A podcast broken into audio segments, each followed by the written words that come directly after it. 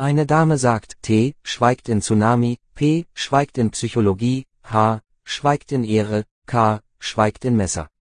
Der Ehemann schweigt zum Wort Ehefrau. Sehen Sie, in vielen Familien ist einer der Eheleute ruhig und das Familienleben verläuft reibungslos. Das ist nicht ihre Schwäche, sondern ihre Stärke. Leben als Gedanke.